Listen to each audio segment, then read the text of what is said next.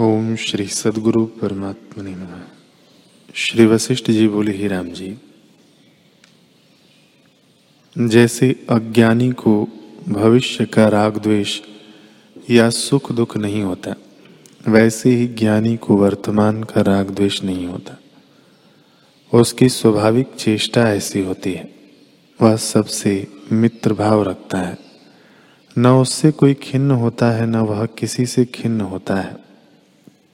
जब उसे सुख प्राप्त होता है, तब वह रागवान दिखता है और दुख की प्राप्ति में द्वेषी दिखता है, परंतु निश्चय से उसको हर्ष शोक कुछ नहीं। जैसे नट स्वांग लाता है और जैसा स्वांग होता है, वैसी ही चेष्टा करता है।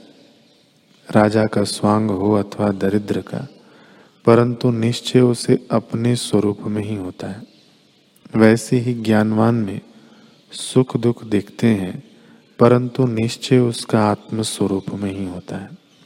वह पुत्र, धन, बांधव आदि को बुलबुली की नहीं जानता है।